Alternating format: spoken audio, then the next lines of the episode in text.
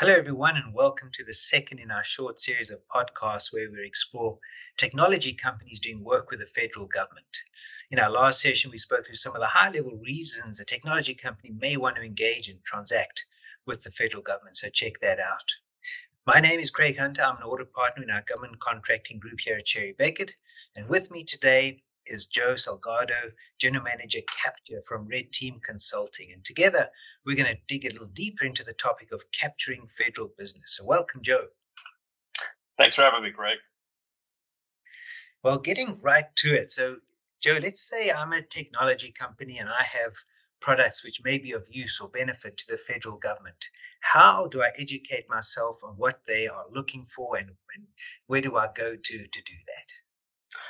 Well, there's a lot of different ways, Craig, uh, that I like to recommend to new entries into the uh, federal government uh, contracting space. And one thing that I'd like to say is, uh, like to tell them is to look at as many articles as they possibly can about the agencies that they're interested in. Uh, there are a lot of very specific um, types of um, websites and journals that are geared towards the contracting community. So there's a lot of uh, a lot of articles that come out about upcoming opportunities and things that they can be going after. That's one area where you can start to figure out, okay, what's going on here.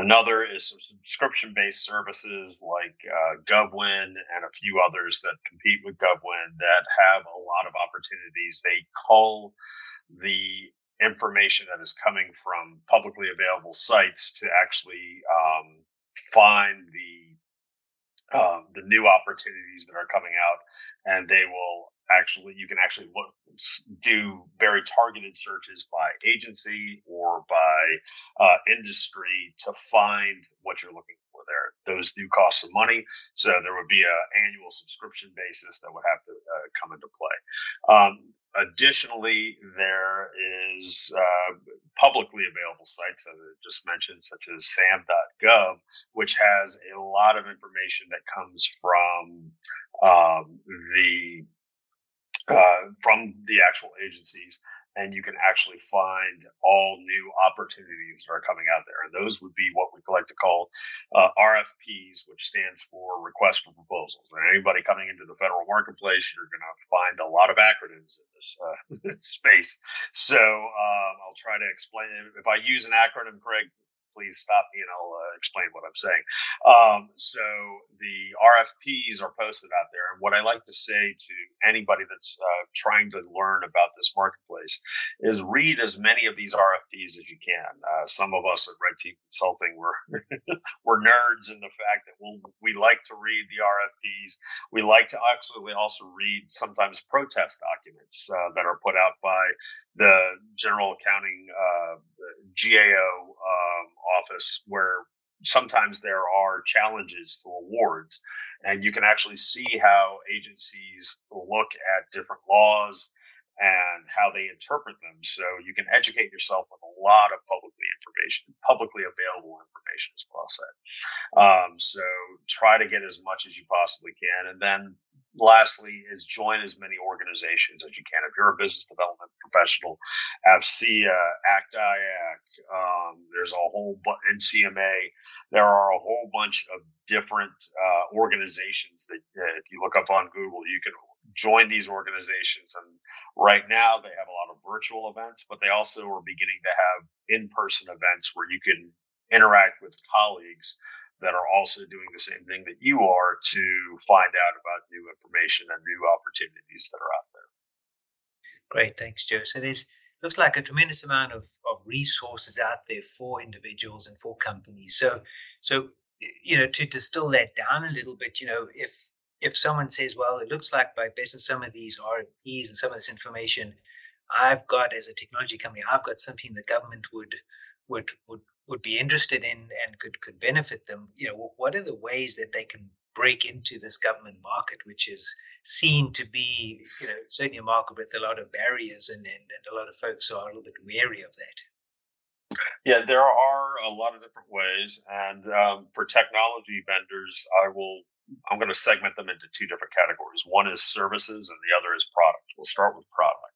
Um, so if you are a new technology product that's entering the marketplace, there is a lot of ways that you can get into um, this area. One way is direct. Um, there is the General Services Administration, or also known as GSA. Um, uh, GSA schedules is you can uh, you can create your own schedule for your products and sell directly to the federal government. A lot of OEMs are not interested in that because there's a lot of legalities that are involved in that, and there's there's complications that can sometimes arise um, with their commercial side of their business. So a lot of OEMs or uh, original equipment manufacturers, uh, they actually work with technology re- or government resellers to actually um, provide their products to the federal government.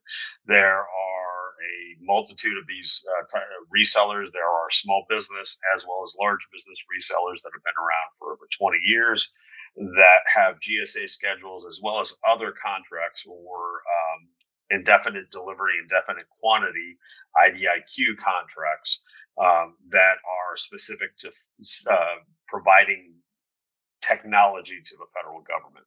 So if you are a product vendor, the best, usually the best way to get in is to talk to some of these technology resellers, and then they will have the contracts that have a very quick way into the federal government. Um, for services, there are multiple ways to do this as well. One is as a prime contractor.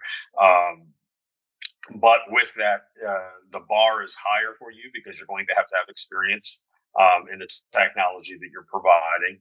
You will be in heavy competition with players that have done this many times before.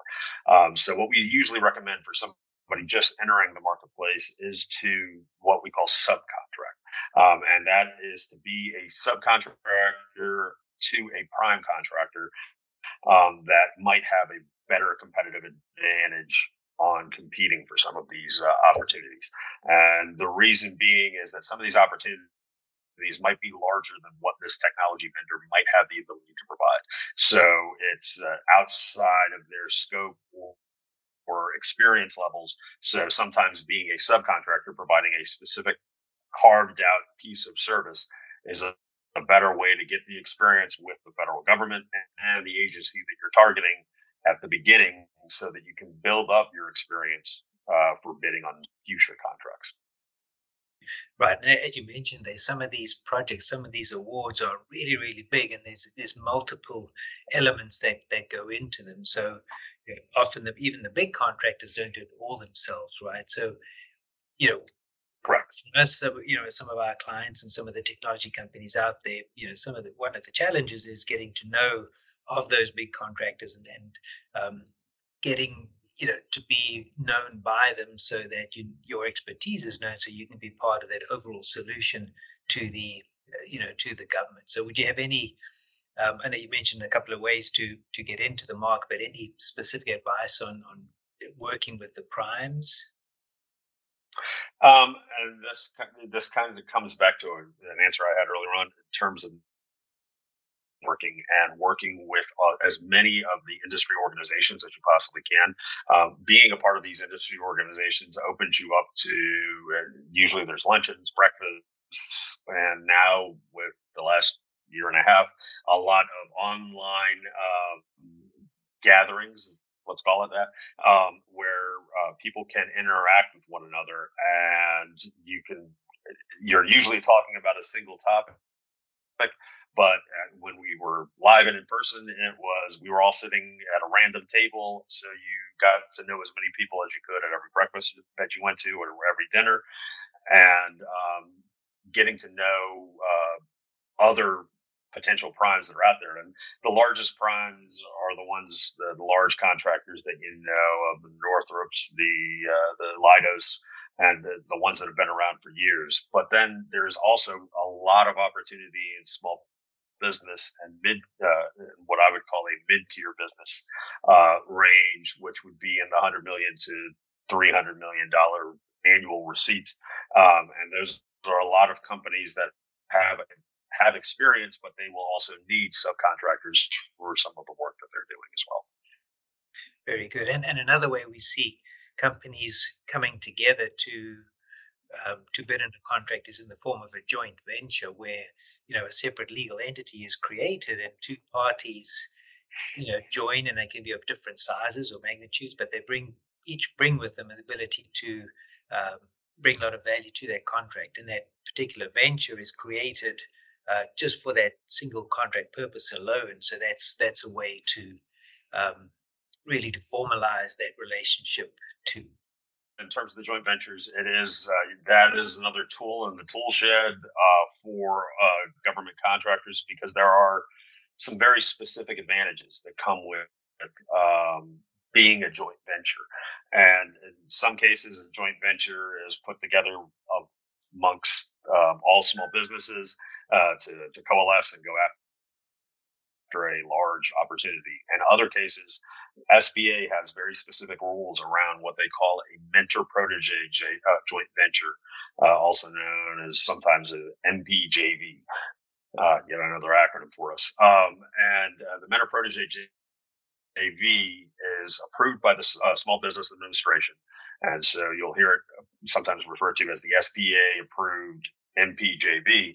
And what happens is that mentor can be a large business, but in the terms of the uh, uh, the joint venture, the joint venture is still considered small, but has all the experience of both the mentor and the protege as a part of it. So that could be almost like a superpower on some of these bids to help you get more experience in some cases where uh, you would not be able to from a large business uh, as a subcontractor.